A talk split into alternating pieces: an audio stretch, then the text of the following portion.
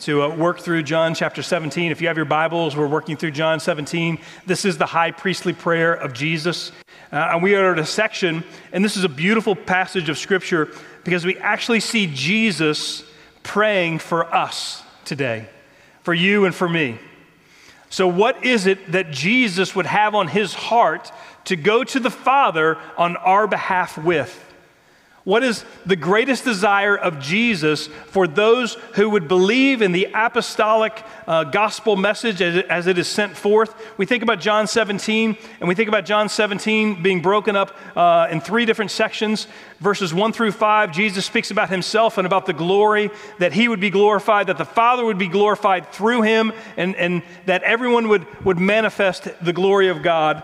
In verses 16 through 19, what we find in this next section is him praying for the disciples, those whom he had been with, not only maybe the 11, but also those who he had met in his journey through the Gospel of John and in his ministry. And then we find here a specific prayer, a specific section of verses from verses 20 through 26. And what these tell us is that Jesus is concerned about several things, but there is one overarching issue that he is concerned about for the church in the future, or quite frankly, us today. And that issue is one of unity with the gospel message. And what we find is that there are many churches scattered around the world, but also within the United States, that there is not a spirit of unity, but there is contention and strife and difficulty.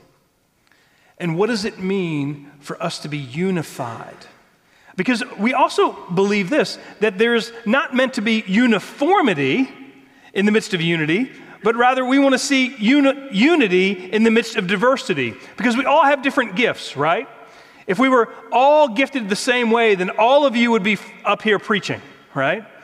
Or all of us would be, playing the piano or playing the guitar. We would all have the same gifts. So we see all of these different gifts that occur, and yet what happens sometimes when we have different gifts, we have different perspectives, and you wrap all of that up in the midst of our own sinful tendencies, and then you have disunity in the body of Christ.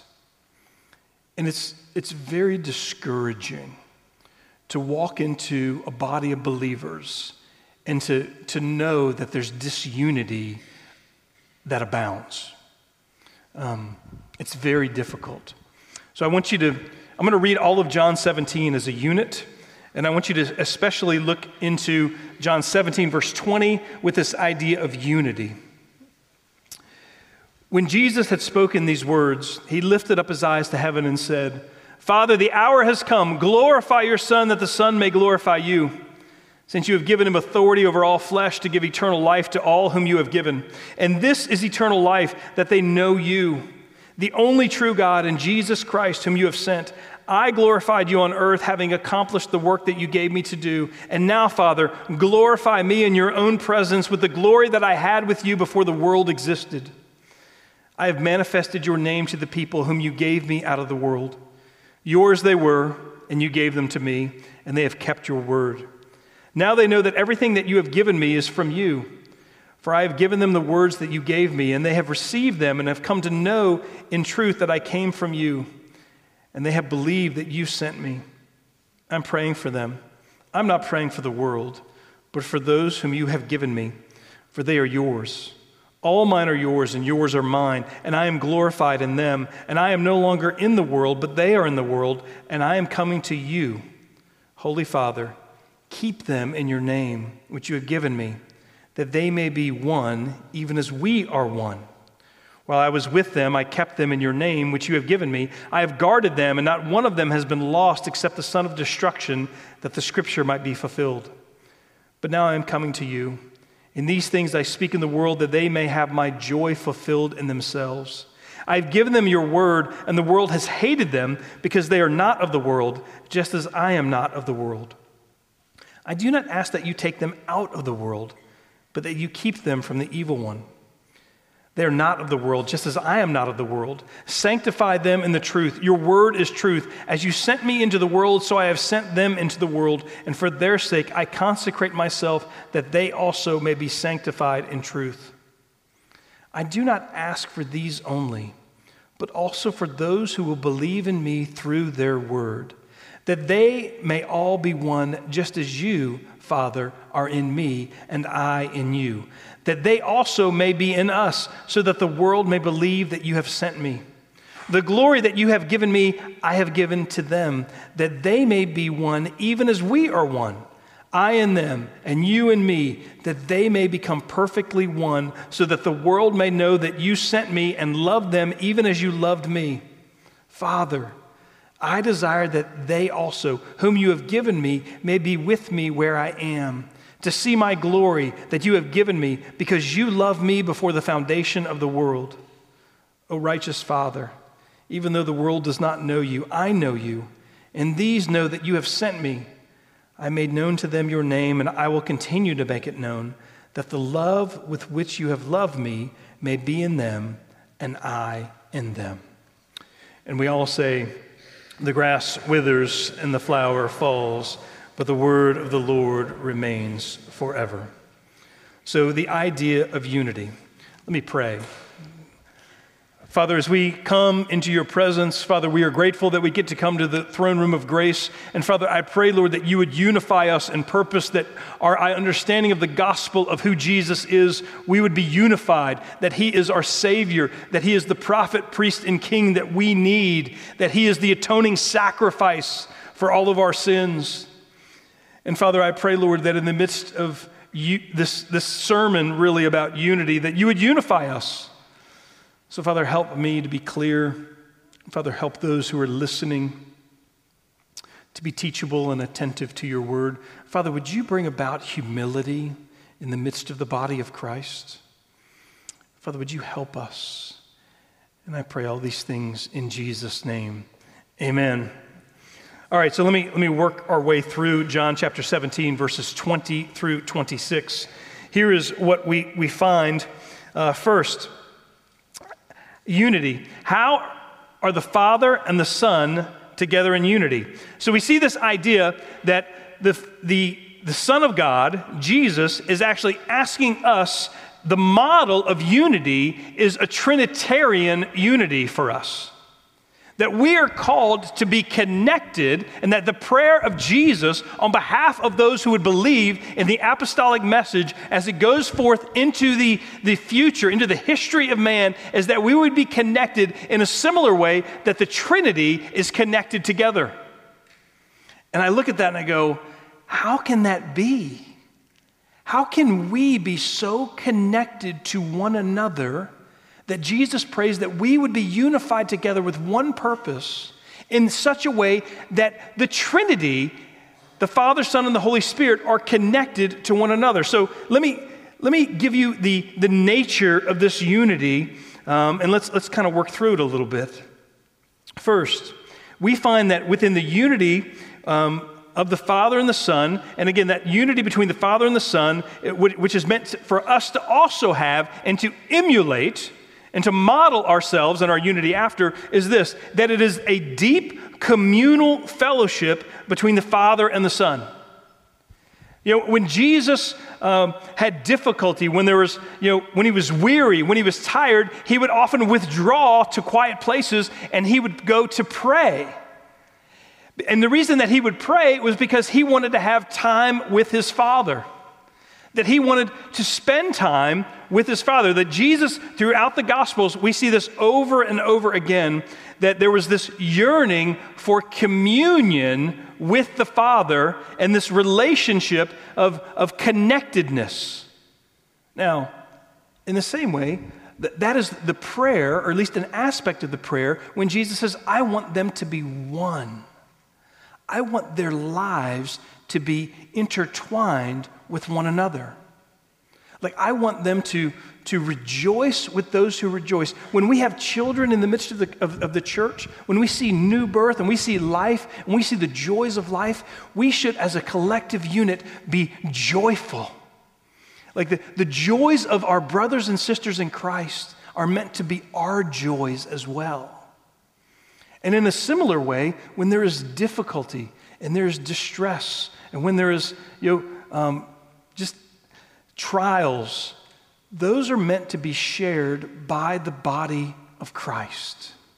And there is meant to be this communal aspect that we become the family of God for one another. And what I mean by that is this, is that when you are hurting or suffering, then all of us should feel that and rally around you in such a way that you feel the love of Christ. And that rather in the midst of difficulty, because here's what I see sometimes, is when people have difficulty, rather than bringing their difficulty to their brothers and sisters to pray for and to help, sometimes they will actually withdraw. And they want to do it all on their own. And what we find in this prayer of unity, this deep communion between Father and Son, is that we are meant to bring our burdens to one another so that we can share them as the body of Christ. Are we humble enough that when we need help, we'll actually get on the phone and call a friend to pray? Or maybe we're unable to do something for ourselves. Do we call the church and say, I need help. Can you please help me? And then, when the help cry goes out, are we a church that actually responds with the love and grace and mercy of Jesus? I mean, that's the gospel call. Now, so that's the first aspect of that, that there's a deep communal fellowship between the Father and Son. Now, that deep communal fellowship also means that we love to be together. So what I mean by that is, like, when the doors of the church are open for worship, we love coming together and worshiping together. I mean, I think about Sunday morning, and for me anyway, I mean, I think about Sunday morning as being the highlight of our weeks. Like, it is preparing us for heaven.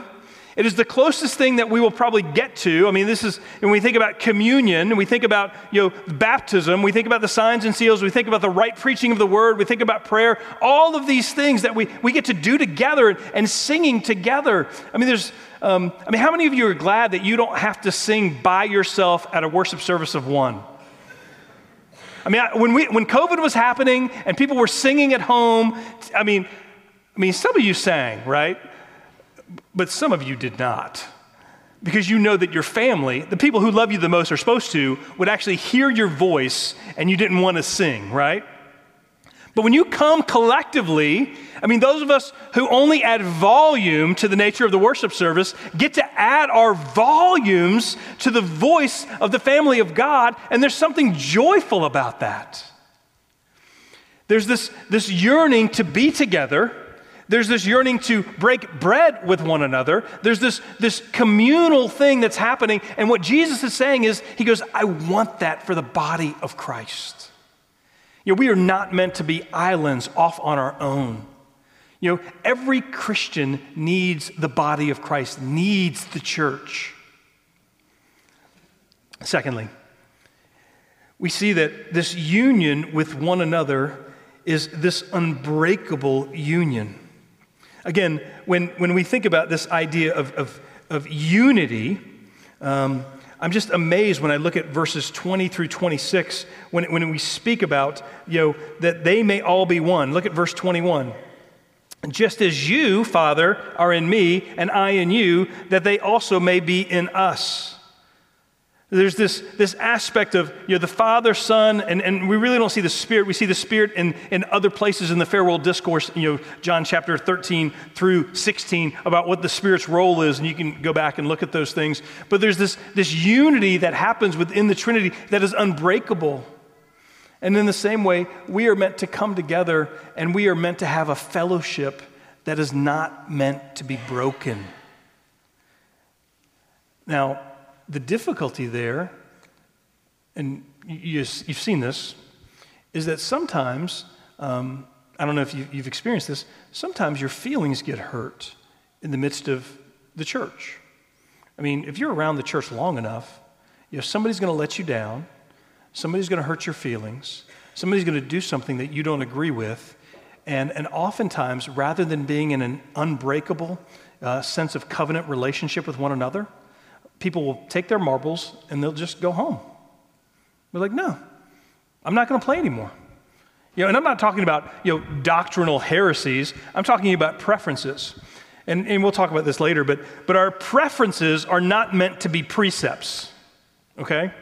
Our preferences are not meant to be the precepts of the Lord, but oftentimes we make our preferences to be the law, and if somebody is not following our preferences, we will then depart.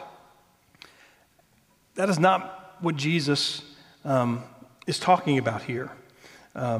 As a matter of fact, let me go to Philippians chapter 1, because one of the things that we find within the rest of the New Testament is that oftentimes the letters that we get from Paul or Peter are almost always talking about this issue of disunity within the body of Christ.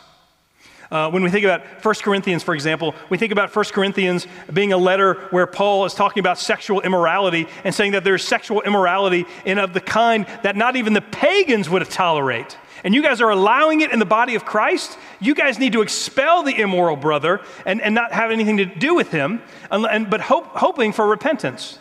And so Paul is saying that there's disunity with regard to morality. Now in 2 Corinthians, he said, you guys took it too far. Like, there's now no forgiveness or opportunities to now be reconciled so that when somebody is rebuked, you may be able to gently restore them into the body of Christ. And so there's difficulty.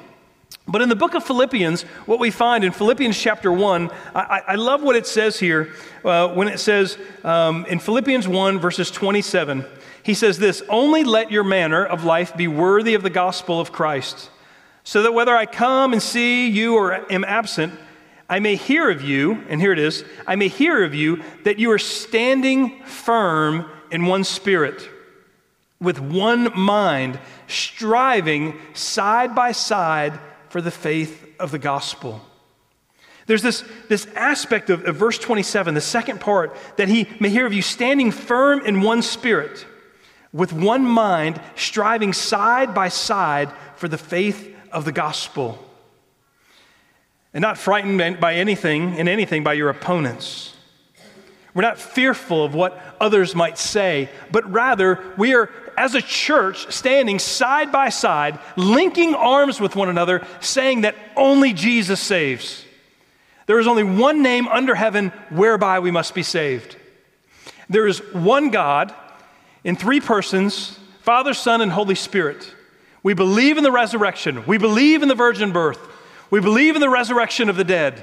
We believe that Jesus is the only way that we can find salvation. And brothers and sisters, we link arms there and we say, yes, we are going to strive side by side for this gospel.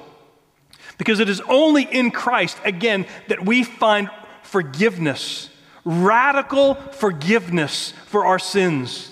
It is only in Christ that the justice of God and the love of God come together. And when we think about the essentials of our faith or the core of who we are, we think about this, about Jesus.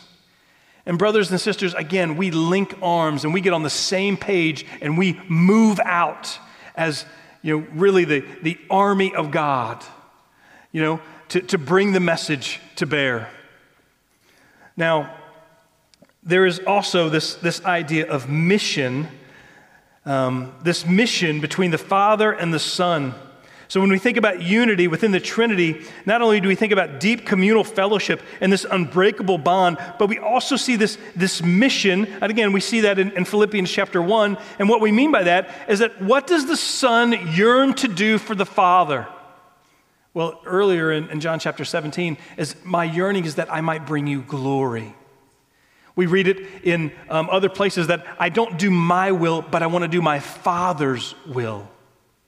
What is the Father's will for the Son? The Father's will for the Son is that he might be an atoning sacrifice for the sins of all who would believe. And by believing in this name, that they might be adopted into the family of God and become a part of the family of God.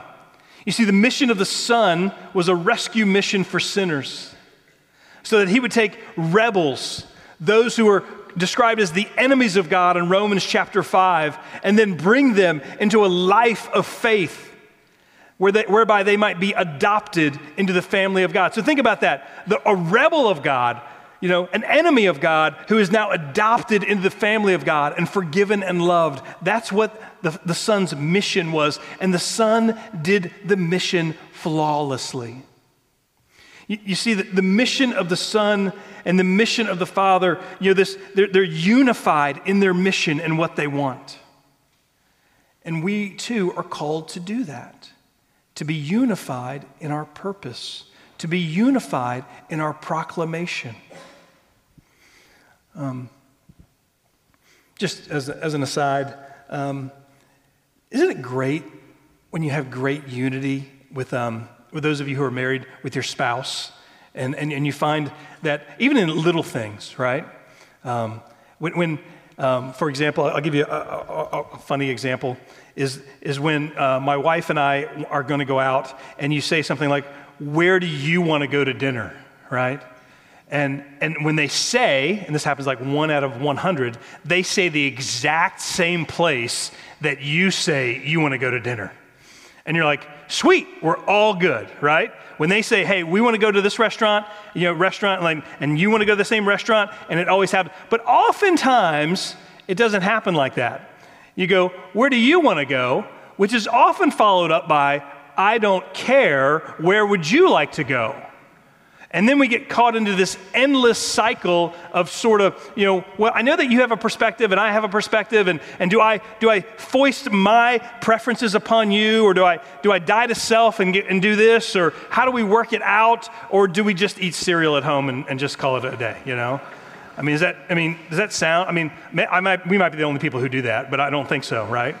I mean, but there are moments where there's unity, where there's great unity, and again, there's joy in the midst of unity. When you are with your spouse, your husband or your wife, and there's great joy that you are actually in lockstep with one another.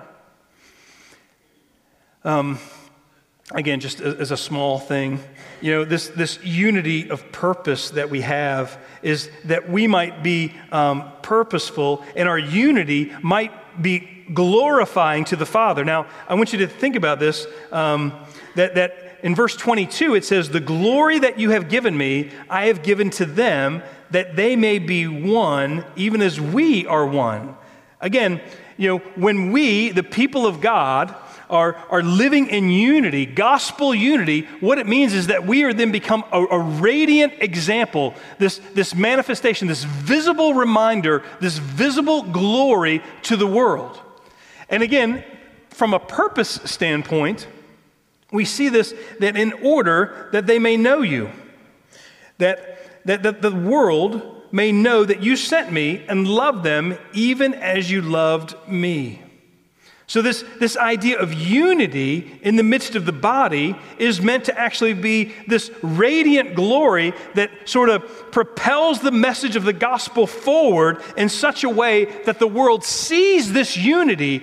And again, what is that unity? This unity looks like love and care and mission in the midst of diversity. And they go, what is it about this church, this body of believers, that I would want to be a part of this? You see, this is a testimony. Our unity as the body of Christ becomes a testimony to the world. And again, we think about this idea of unity, and I want you to think about this. One of the membership vows that we actually take as a member of the church is this. It's the final membership vow. And it's this, and oftentimes the first three deal with the Trinity, but the last two deal with your relation to the church. So if you remember the church, here it is. I'll read the last two. Do you promise to support the church in its worship and work to the best of your ability? But the final one is this. Do you submit yourselves to the government and discipline of the church and promise... you made a promise here, okay? All of you who are members, you made a promise, okay? Promise to study its purity and peace. That we actually promise as members of the church to study its purity and peace. Now again, I think that we make that vow so that we might be unified in our purposes together. Thomas Manton, who spent many sermons, I think he preached 45 sermons on this particular text, he said this, he said, divisions in the church breed atheism in the world. Divisions in the church, because when the world sees the church doing this, they go, I don't want any part of that. I've already got that in my home. I've already got that in my country. I've already got that in my village. I don't want any part of that. But Thomas Manton also said this, and I think this is helpful, and this goes back to the idea of personal holiness. He would say that corporate unity only comes from individual communion with the Lord. That our corporate unity, meaning our unity together, happens because of individual communion with the Father, Son, and Holy Spirit, which is, again, a call to holiness for us. Now, the issue becomes, and again, I want us to be crystal clear on this, is that we need to be lockstep in the midst of, what we believe about Jesus, what we believe about the core tenets of our faith. And then I want us to not, and this is where I'm just going to offend a bunch of people here now, okay? This is how it's going to happen today. Okay, it's been a good ride, but here it is, okay? Our preferences are not the precepts of God, okay?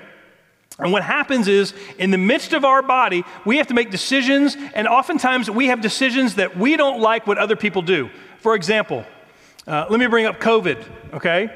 COVID was very divisive in the context of the body of Christ. COVID was, and quite frankly, the church had no idea what to expect or what to do. It was the first time we had ever dealt with a pandemic before. And so what do? Do we open, and they all of a sudden questions such as this, what is the role of the state to have to do with the church? Can the state tell the church what to do? And we're wrestling with that.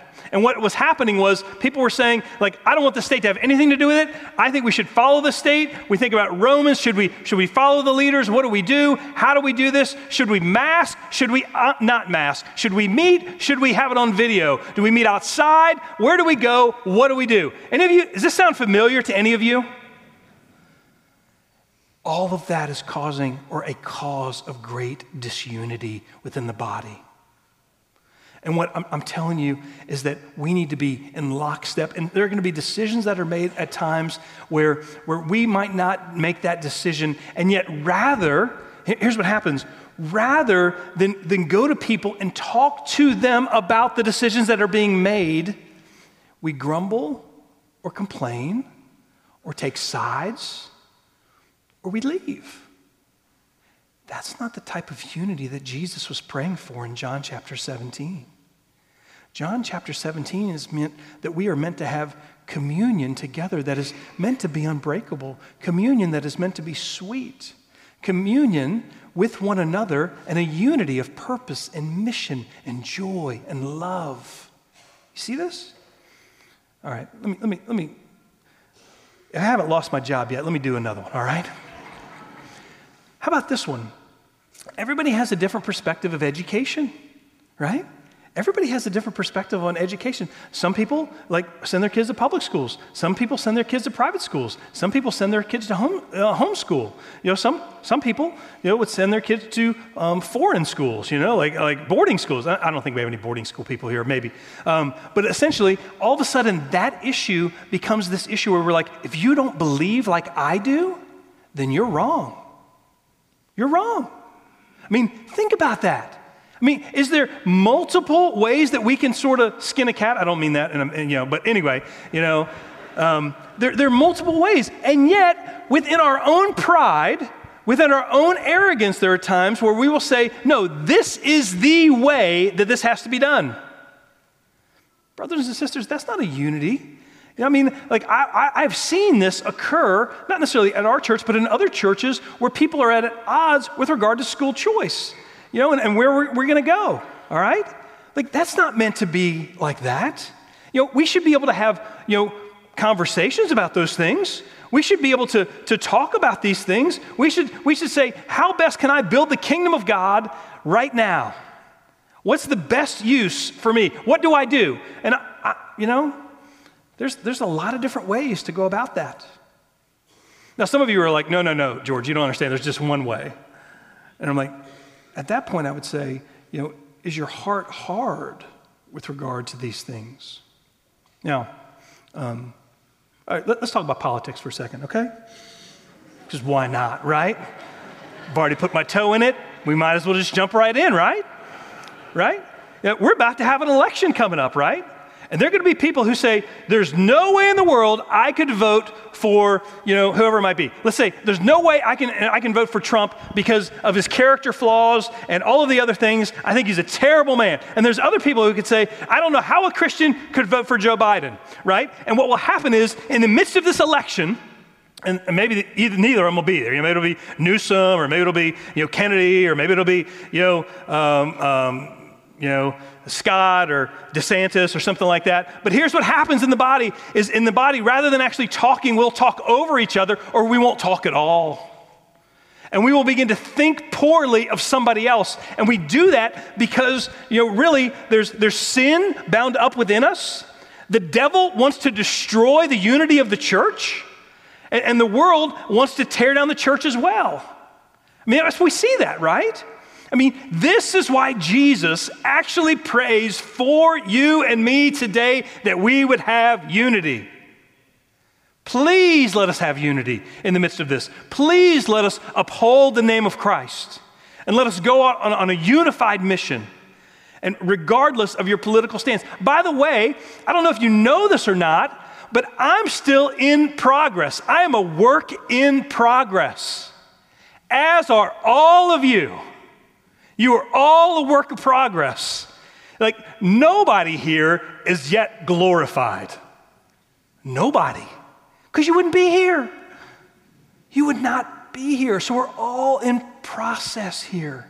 So can we please, again, I think there's this idea that we are meant to, yes, be intelligent, to be thoughtful. We want to be biblical. We want to understand. But again, when I think about politics, and I think about, yes, we as a church, we want to uphold life, but we also want to uphold justice, and we also want to steward the earth, and we also want to care for the poor. We also want to uphold biblical marriage. All of these things, right? There's no perfect candidate. Y'all know that, right? There's some deeply flawed men and women running for office. Deeply flawed. None of which are named Jesus, okay? But as the people of God, we want to have a unified purpose. We want to be the people that actually bring the gospel message to bear. Now, I think that there are a couple things that I want to say because this might be my last sermon. So, oftentimes when we pass judgment upon one another, it's because of pride, right? Like, it's because of pride. And again, in Philippians chapter 2, if you have your Bibles, you can turn over there. Paul, when he talks about this, striving together, he goes to Philippians chapter 2, and he says, do nothing from selfish ambition or vain or conceit, but in humility count others more significant than yourselves. Brothers and sisters, oftentimes this idea of pride, when we go to talk with our brothers and sisters, are we thinking more about them than we are about ourselves? Anybody here just love to win all the time? And if you can't win an argument, you'll just talk louder? Or are you around those kind of people sometimes? I mean, I struggle with that because I have a pride and I want to win. Now, the other thing that happens in the midst of this is that I think that people oftentimes are disunified or don't have unity, not because they're proud, but because they're insecure. That rather than having a conversation, they would rather bring someone else down a level And we think about that in the book of Galatians, where it talks about provoking and envying others, that we would rather, because we're insecure about who we are, we want to drag someone else down so that we feel like we're on par with them. We see, you know, this idea of disagreement oftentimes will spread from pride. It also spreads from insecurity. And oftentimes we will not, we will even, you know, maybe put other people down so that we feel good about ourselves. I don't want us to get to a point where we feel like we can't correct someone, though, all right? Because there are times in our life where we need accountability, but not judgment, if that makes sense. There are opportunities within our life where we need brothers and sisters who will, and I'm thinking of 2 Timothy, chapter 2, verses 24 and 25, where it says, "And the Lord's servant must not be quarrelsome, but kind to everyone, able to teach, patiently enduring evil, correcting his opponents with gentleness. And God may perhaps grant them repentance, leading to a knowledge of the truth." So the question becomes, you know, are we working in step with the Spirit? And when we see correction that needs to be offered, are we doing so with great love and relationship and humility? And we do it with kindness. And we don't do it, just so you know, we don't bring about correcting this is my perspective right now, but I think it's a biblical perspective. Again, we do correction in the midst of relationship, love, and humility. We don't do it on social media. You know, Twitter or X or whatever, I mean, that is a harmful platform for us to just kind of spew out whatever we want to do. I mean, Facebook, Instagram, whatever it might be. I mean, when we bring about correction, I mean, how many of you have been, you know, like... I pause to even say this right now, but how many of you have had your persuasions changed because of what someone said in 100 characters on Twitter? How often does your perspective change because of what you read on social media? But how often does your perspective change when somebody who loves you will sit down and eat a meal with you, express concern over maybe the cliff that you're about to go over because of something you've done? I mean, think about that. That's what's meant by the unity. Now, I want to close the sermon in this way. The idea is that all of this is bound in love. Even our correction is bound in love. Our unity is bound in love. Notice what it says. There's three different places in this section. In verse 23, it says, "So that the world may know that you sent me and love them even as you loved me." I want you to think about that, brothers and sisters, that the God of the universe, because of your belief in Jesus, loves you like he loves his Son. Like we're unified in purpose, and what motivates us and drives us is the love of the Father in the Son. We also see, he says this, there's one in verse 24 that talks about, because you loved me before the foundation of the world, and that Jesus is actually longing that his disciples, and even we, think about this, in verse 24 it says, "Father, I desire that they also, whom you have given me," meaning us, "may be with me where I am to see my glory that you have given me, because you have loved me before the foundation of the world." There's this longing that Jesus is saying, I long for the day when all of us will be together at the great wedding feast of the Lamb in heaven, and they will see my glory, the glory that I had before the foundation of the world.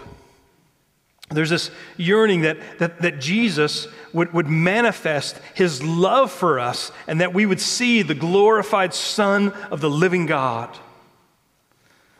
Any of you, ever think about, you know, like when you have children and you get to the point where your older children, or especially your older sons, I'm talking about fathers and sons now, you know, specifically, when sons become stronger than their dad, you know, and they can like maybe hit a ball further than their dad, or they can hit a golf ball further than their dad, and there's great shame and joy intermixed there. great shame and joy, right? And you think about this, man, if my children could only have seen me in the glory of my youth, where I was certainly stronger, better looking, and better at all things than them. But they don't. They see us where we are now, broken and battered and weary from raising these children, right? But Jesus says that he longs that they would see his glory. But then again in verse 26, at the last part, look at this. I have made known to them your name, and I will continue to make it known that the love with which you have loved me may be in them, and I in them. That the Spirit of Christ, the Holy Spirit, might reside within us, and that the love of the Father, which has loved the Son, may be in us. And brothers and sisters, through the transforming power of the gospel, we see the love of God working in us for us to love others around us. One of the marks of a Christian is that you're not in love with yourself as much as you love the people around you. And that's a struggle, right? Because I don't know about you, but I love me some me. But through the Spirit's work in our lives, we begin to get outside of ourselves and love others around us. Now, in front of us today and every week, which is a sweet thing, we see the love of Christ, and we see his body given for us. We see this blood as the new covenant, in my blood, shed for the forgiveness of sins. We read about that in 1 Corinthians 11. We see this bread represents his body, which is given for you. And we see this cup, which is the new covenant. And his blood was shed so that we might be forgiven. Brothers and sisters, I pray that as we commune here, that we would be unified, that this would be a unifying table of the Lord for us. Again, this always remains bread. This always remains juice. But the Lord does show up spiritually in a way where he pours forth grace upon grace to his people, renews our faith, strengthens our faith, and builds us up so that we can love each other well. We can love each other well, so well that we can overlook some of the differences that are external so that we can move forward in a unified mission together. Would you pray with me? Father in heaven, we are grateful that we get to come as the body of Christ, as the family of God, and that you unify us by the love of Jesus Christ. Father, would you help us? Would you help us to trust you and to believe in you and to lay aside foolish differences that are not essential to the gospel. And Father, I pray, Lord, that you would bless us as a body as we partake. Father, as often as we take this bread and drink this juice, Father, we proclaim your Lord, your death until he comes again. Father, may our proclamation be one of unity and love for Jesus and for one another. I pray all these things in Jesus' name. Amen.